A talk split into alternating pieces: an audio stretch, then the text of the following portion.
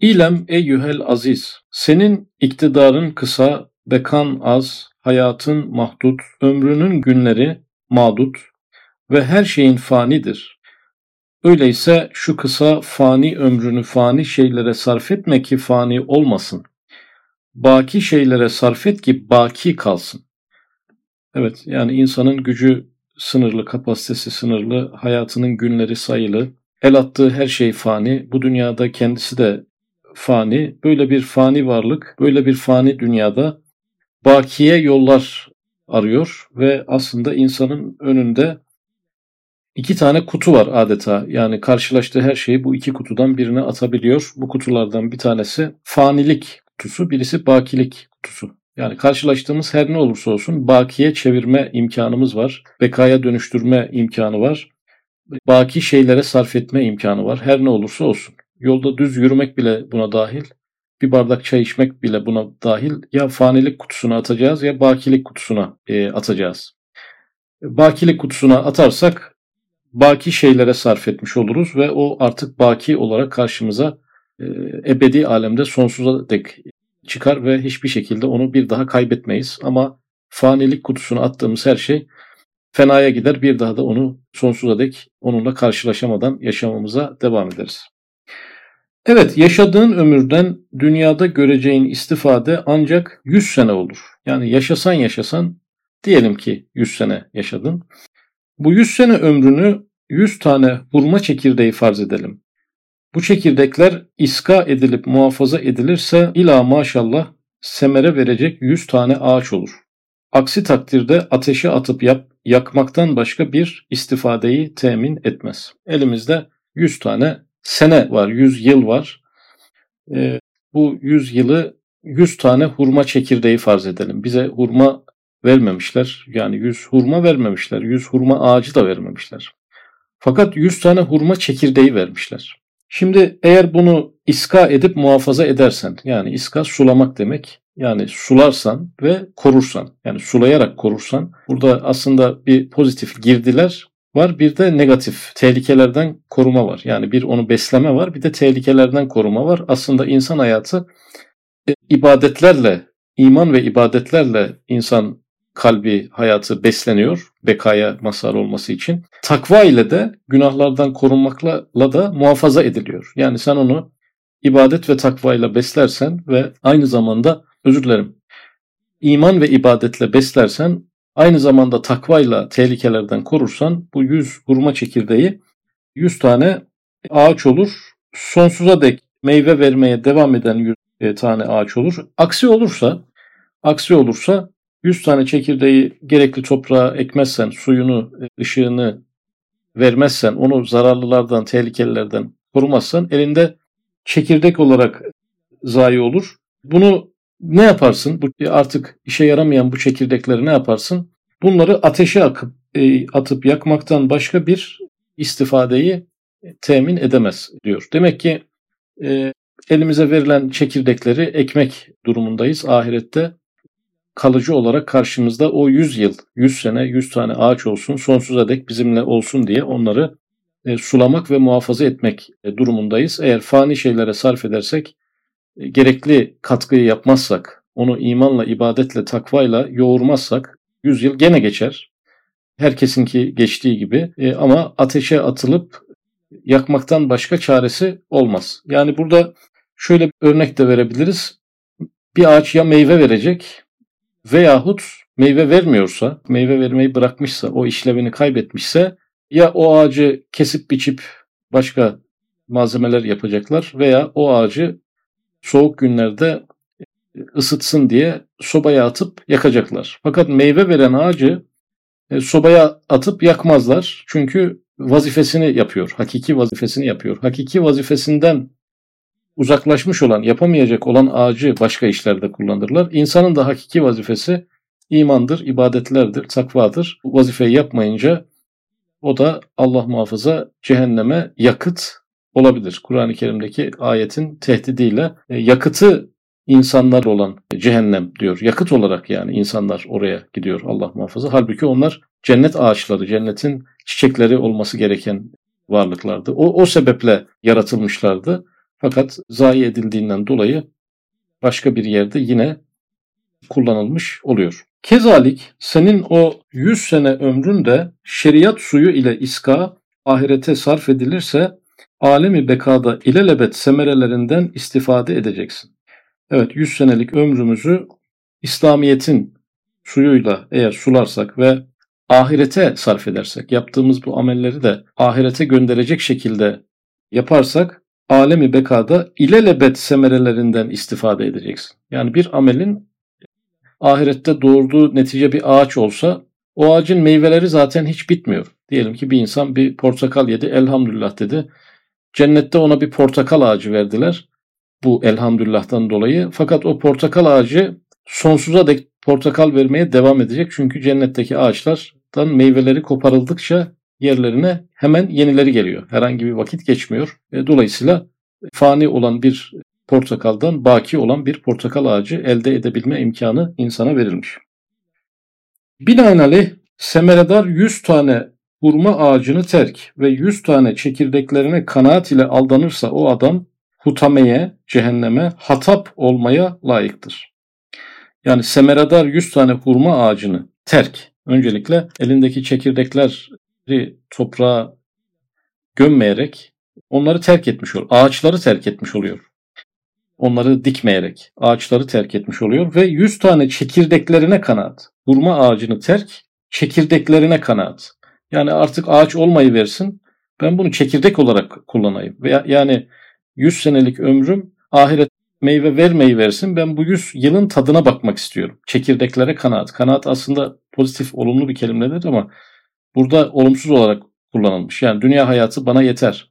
Dünya mutluluğu bana yeter. Bununla bir de ahiret mutluluğunu feylemeye gerek yok. O kadar çabaya emeğe gerek yok. Bu mutluluk beni doyurur düşüncesiyle kanaat ediyor. Dünyaya kanaat ediyor. Dünya zevklerine, dünya mutluluklarına kanaat ediyor. Ağaçlar yerine çekirdekleri tercih etmiş oluyor.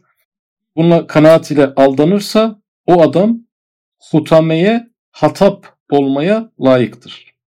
Hani Kur'an-ı Kerim'de hammaletel hatap. Hatap odun demek ama yakılmak üzere kesilen odun demek. Eğer böyle yaparsa cehennemde odun e, olmaya layıktır. Yani ya cennete meyve verirsin o yüzyılla beraber veya meyve vermeyen bir e, insan olmayı düşünüyorsan bu da serbest. E, fakat meyve vermeyen ağacı orada ateşte kullanırlar. Sen de hutameye layık bir hatap olmuş olursun. Kendi iradenle, tercihinle böyle yapmış olursun. Cenab-ı Allah muhafaza eylesin. Metinlerimizden birisi diğerine geçiyoruz. Ey şek cephesinde, gaflet gölgesinde istirahate çekilen bir çare. Gaflet serinliğinde şek içinde zevk ettiğin lezzeti lezzet sanma. O zehirli baldır. Az bir zaman sonra cehennemi bir azaba inkılap edecektir. Önce buradan başlayalım. Şekten ve gafletten bahsediyor. Şek şüphe demek, kuşku demek. Yani Cenab-ı Allah'ın varlığından, kudretinden, hesap soracak olmasından gibi ahiretten, cennetten, cehennemden insan biraz inanır, biraz şüphe duyar diyelim. O şüpheler sayesinde de kendisine sorumsuz bir yaşam yaşamayı tercih edebilir. Çünkü tam tam imana eremediği için şüpheyle beraber o şüphelerin cephesinde yani şüphelerin cephesine girerek bir yaşam yaşayabilir. Şüphe kelimesiyle, şek kelimesiyle bir de gaflet gölgesi var. Yani şek e, cephesine girmiş bir de gafletin gölgesine girmiş. Burada gaflet de bu da biraz yani Müslüman evet iman ediyor, e, tasdik ettiği hakikatler pek çok fakat onların gereklerini yerine getirmiyor. Yani şek cephesinde ve gaflet gölgesinde yani imanla ilgili kuşkularını kullanarak ve aynı zamanda ibadetle ilgili sorumsuzlukları değerlendirerek, onları ihmal ederek bir dünyevi lezzet ortaya çıkarıyor. E, lezzetli bir dünya yaşamı ortaya çıkarıyor. Yani ibadetlere karşı gaflet içinde onun verdiği bir rahatlık var. Aynı zamanda iman hakikatlerine karşı bir takım şüpheleri var. Sıkıştığı yerlerde o şüphelere sığınıyor. Yani ya yoksa ya gerçek değilse yüzde bir bile böyle bir şüpheye kapılmış olsa o yüzde birin içine kendini sığdırıyor. Yoksa boşu boşuna bu kadar fedakarlık yapmış oluruz, bu kadar emek sarf etmiş oluruz diye o şüphenin ve aynı zamanda gafletin içerisinde kendine lezzetli bir hayat e, kuruyor, onu yaşamaya başlıyor. Fakat diyor ki bu şek cephesinde ve gaflet gölgesinde zevk ettiğin lezzeti lezzet sanma. Lezzet gibi görünüyor ama lezzetli. E, o zehirli baldır. Zehirli bal e, insan o balı yerken elbette onu e, tatlı olduğunu hissedecektir. Onda bir acılık hissetmeyecektir. Zehirli balın zehiri yedikten sonra olabilir. Dil dilde hissedilen bir şey değildir. Sen o bir zehirli baldır. Az bir zaman sonra cehennemi bir azaba inkılap edecektir. Yani Allah'ın yasakladığı fiillerle zevkli bir yaşam kurarsan onlar evet sana bir zevk verir ama az bir zaman sonra yani günahla onun cehennemdeki azabı arasındaki mesafe insana uzun geliyor. İnsanın nefsi insanı aldatıyor sanki hiç gelmeyecek bir zamana ertelenmiş gibi hissediyor o e, hesapları. Eğer alamın lezaize, narın nura inkılap etmesi emelindeysen yani o elemlerin lezzetlere, narın nura yani o ateşin de ışığa inkılap etmesi, dönüşmesi arzusundaysan Evkat-ı hamsede rükû ve sucud kancasıyla gururun hortumunu bük, sık, başını kır, imanı doldur.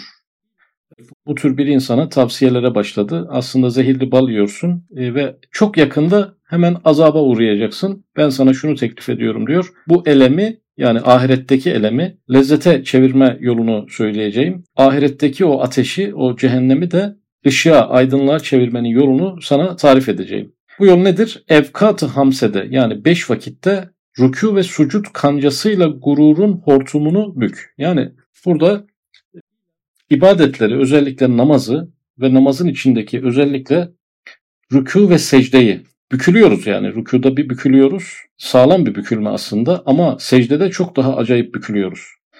Aslında büktüğümüz şey insanın gururu. Tabi buradaki gurur kelimesi hani onur, haysiyet anlamında değil, kibir anlamında. Yani nefsaniyet anlamında, enaniyet anlamında. Namazdaki bükülmeler aslında insanın nefsaniyetinin, enaniyetinin büküldüğü. Onu bir hortum gibi görürsek o hortumun bükülüp, sıkılıp e, patlatıldığı yerler hatta. O patlayan bölgede de yerine imanı doldur diyor. Yani ibadetler insanın nefsaniyetini, enaniyetini e, kırar şeytanın da ben secde etmem dediği yani Hazreti Adem'e secde etmediği sahnede hemen arkadan Cenab-ı Allah e, şeytan kibirlenenlerden oldu diyor. Yani secdeyi kibrinden dolayı yapmadı. O yüzden alimlerimiz kibirle secde edememe arasında büyük bir bağlantı kurmuşlardır.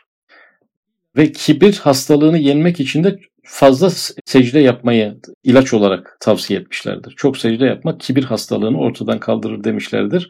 Ve bu kibir hastalığına secde ve rükû büyük bir cerrahi operasyon aslında ve imanı doldur diyor. Evet yani gurur kırılıyor orada zedeleniyor, yara alıyor, neşter alıyor. O boşluktan tabii ki bir şey doldurulması lazım. O da nedir? İmanı doldur. Sonra ayata tefekkür ile taata devam eyle ki şek ve gaflet perdeleri yırtılsın. Burada ayet delil manasında yani delilleri tefekkür et. Yani sadece bir ibadet insanı olma. Aynı zamanda Cenab-ı Allah'ın tabiata koyduğu yasaları e, enfüste ve afaktaki delillerini inceleyen bir insan ol ve ibadeti bir anda yapmış olma. Onu sürekli hale getirir. Böyle olunca ne olur? Şek ve gaflet perdeleri yırtılsın. Yani bir taraftan imanımızı kuvvetlendiriyoruz. Bir taraftan da ibadetlerimizi kuvvetlendiriyoruz. İki perde birden alaşağı olmuş oluyor. Şek ve gaflet perdesi. Biz az önce metnin başında şek ve gafletin gölgesinde lezzetli bir yaşam kurmuştuk. Şimdi namazla, rükuyla, secdeyle şek ve gaflet perdeleri yırtıldı. Artık biz o zaman yaşamın zevkini kaybetmiş oluyoruz. Yani yaşamdan bir zevk alırken biz gaflet var diye bir zevk alabiliyorduk. Bir şek var diye, bir şüphe var diye kendimizi bağımsız bir varlık olarak ilan edip yaşamdan bir keyif alıyorduk. Peki bu keyif nereye gitti? Onunla ilgili bir cümle geliyor. Bu dalalet acılığından necatın halaveti, tavazu ve münacat lezzeti ortaya çıksın. Evet nefsani bir lezzeti, dünyevi bir lezzeti, keyfe ma yaşa yaşamanın verdiği o geçici lezzeti kaybetmekle birlikte iki tane lezzet kazanıyoruz. Bunlardan birisi necatın halaveti, necatın tatlılığı, kurtuluşun tatlılığı. Yani kurtulmuş insanın veya kurtulma yoluna girmiş insanın yaşamsal lezzeti. Evet yani geçici hazlara çok dalmamış olmakla birlikte kalıcı manada kurtuluşa giden yola girmiş e, olmanın kurtuluş yolunun eri, askeri, e, yolcusu olmanın verdiği bir lezzet. Birinci lezzet bu. Ve münacat lezzeti ortaya çıksın. Bu sefer de münacat Cenab-ı Allah'la konuşma, onunla buluşma, e, onunla sohbet edebilme, ondan bazı şeyler isteyebilme, onun sözlerini kalbinde hissedebilme gibi bir lezzet ortaya çıkıyor. Yani nefsani geçici gölgedeki gaflet ve şek gölgesindeki lezzet yerini Cenab-ı Allah'la e, buluşmaya, Cenab-ı Allah'tan lezzet almaya ve kurtuluş yolunun insanı olmanın verdiği lezzete bırakıyor. Gönül lezzetine bırakıyor ve bununla birlikte tabii ki meşru dairedeki bütün lezzetler yine insanın önünde hazır olarak bekliyor. Yani gayrimeşruda aslında gerek yokmuş meğer. Meşru lezzetler gayrimeşru lezzetlerden çok daha fazlaymış. Helal dairesi geniştir, keyfe kafidir, harama girmeye lüzum yoktur derken dünyevi lezzetlerden de insan aslında kopmuş olmuyor. Bu dünyevi lezzetlere ek olarak bir münacat lezzeti ve bir necat, e, kurtuluş lezzeti e, almış oluyor. Üçüncü metnimize geçiyoruz. İlem eyyühel aziz. Nefsi natıkanın en yüksek matlubu devam ve bekadır. Hatta vehmi bir devam ile kendisini aldatmazsa hiçbir lezzet alamaz. Öyleyse ey devamı isteyen nefis, daimi olan bir zatın zikrine devam eyle ki devam bulasın. Ondan nur al ki sönmeyesin. Onun cevherine sadef ve zarf ol ki kıymetli olasın. Onun nesimi zikrine beden ol ki hayattar olasın. Esma-i ilahiyeden birisinin haytı şuayla temessük et ki adem deryasına düşmeyesin. Nefsin atıka dedi insan yani insanı kastediyor. İnsanın en yüksek talebi, en yüksek arzusu devam ve bekadır. Ebediyettir. Ebed ebed diye inleyen bir kalbi, bir vicdanı var insanın. İnsanın en büyük talebi bekadır, devamdır. Hatta diyor vehmi bir devam ile kendisini aldatmazsa hiçbir lezzet alamaz. Yani aslında dünyada biz devamlı değiliz. Devamlı olmayacağımızı hepimiz biliyoruz. Ama e, devamlıymış gibi kendimizi aldatmazsak dünyada hiçbir lezzet alamayız. Yani hiç ölmeyecekmiş gibi bir his olduğu için bir şeylerden lezzet alıyoruz. Dünyada hem biz devamlıyız hem de dünya da sanki devamlı kalacak gibi kendimizi inandırdığımız için hayattan bazı lezzetler alabiliyoruz. Tevehhümü ebediyet.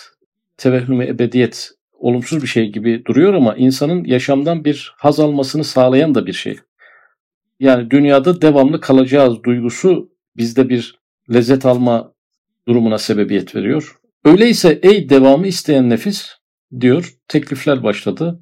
Daimi olan bir zatın zikrine devam eyle ki devam bulasın. Aslında dünyevi lezzetlere beka atfetmek, bizim o lezzetlerle sonsuza dek dünyada kalacağımızı zannetmek yerine Allah'ı anmakla kalpler tatmin olduğu için sen lezzet lezzeti orada ara diyor. Orada çünkü devamla alakalı bir problem yok. Çünkü devamı olan bir zatı zikretmiş oluyorsun. Sende de devam duygusu oluşmuş oluyor. Devamla ilgili kaygıların dinmiş oluyor. Zikir. Allah'ı zikretmekle kalpler tatmin olur ayetini hatırlıyoruz. Ondan nur al ki sönmeyesin. Şimdi insanın korkularından biri de sönmek. Yani nasıl bir balon söner, bir tekerleğin havası söner. Bu bizim korkularımızdan da birisi de budur. Yani ahiret inancı yoksa insan yaşar ve söner yani. Bir balon gibi patlamış olur. Halbuki Cenab-ı Allah'ın nurundan nurlananlar Cenab-ı Hak ölmeyeceğine göre, ölmeyen bir varlık olduğuna göre insan da o varlıkla irtibatında o ölümsüzlüğü elde eder ve sönmemiş olur. Yani cennete giden insana sönmüş insan nazarıyla bakamayız. Bilakis daha çok parlamış insan nazarıyla bakabiliriz. Onun cevherine sadef ve zarf ol ki kıymetli olasın.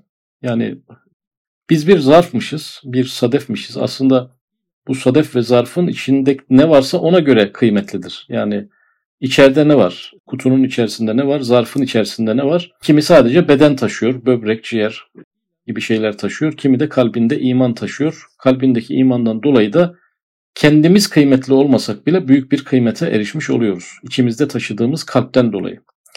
Onun nesimi zikrine beden ol ki hayattar olasın. Yani onun zikrinin rüzgarlarına, ruhuna yani onun zikrini bir ruha benzetti burada. Yani biz bir bedeniz. Bizim ruhumuzla bedenimiz artı ikisi birden bir beden sayalım. Cenab-ı Allah'ın zikri bizim ruhumuz olursa o zaman hayattar oluruz. Ölümsüz oluruz. Cenab-ı Allah'ın zikrini kendimize ruh yaparsak ölümsüz olmuş oluruz. Esma-i ilahiyenin birisinin haytı şuayla temessük et ki Adem deryasına düşmeyesin. Yani Cenab-ı Allah'ın isimlerinden bir tanesinin yani üzerimizde belki daha çok tecelli eden herhangi bir tanesinin ışıklarına yapışırsak yokluğa düşmeyiz. Yani o ismin bir mazharı olmaya çalışalım.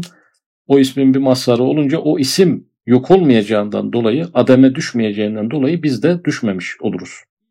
Ey nefis, seni tutup düşmekten muhafaza eden zatı kayyuma dayan. Kayyum ismi geldi zaten. Kayyum ismi insanı düşmekten muhafaza eder.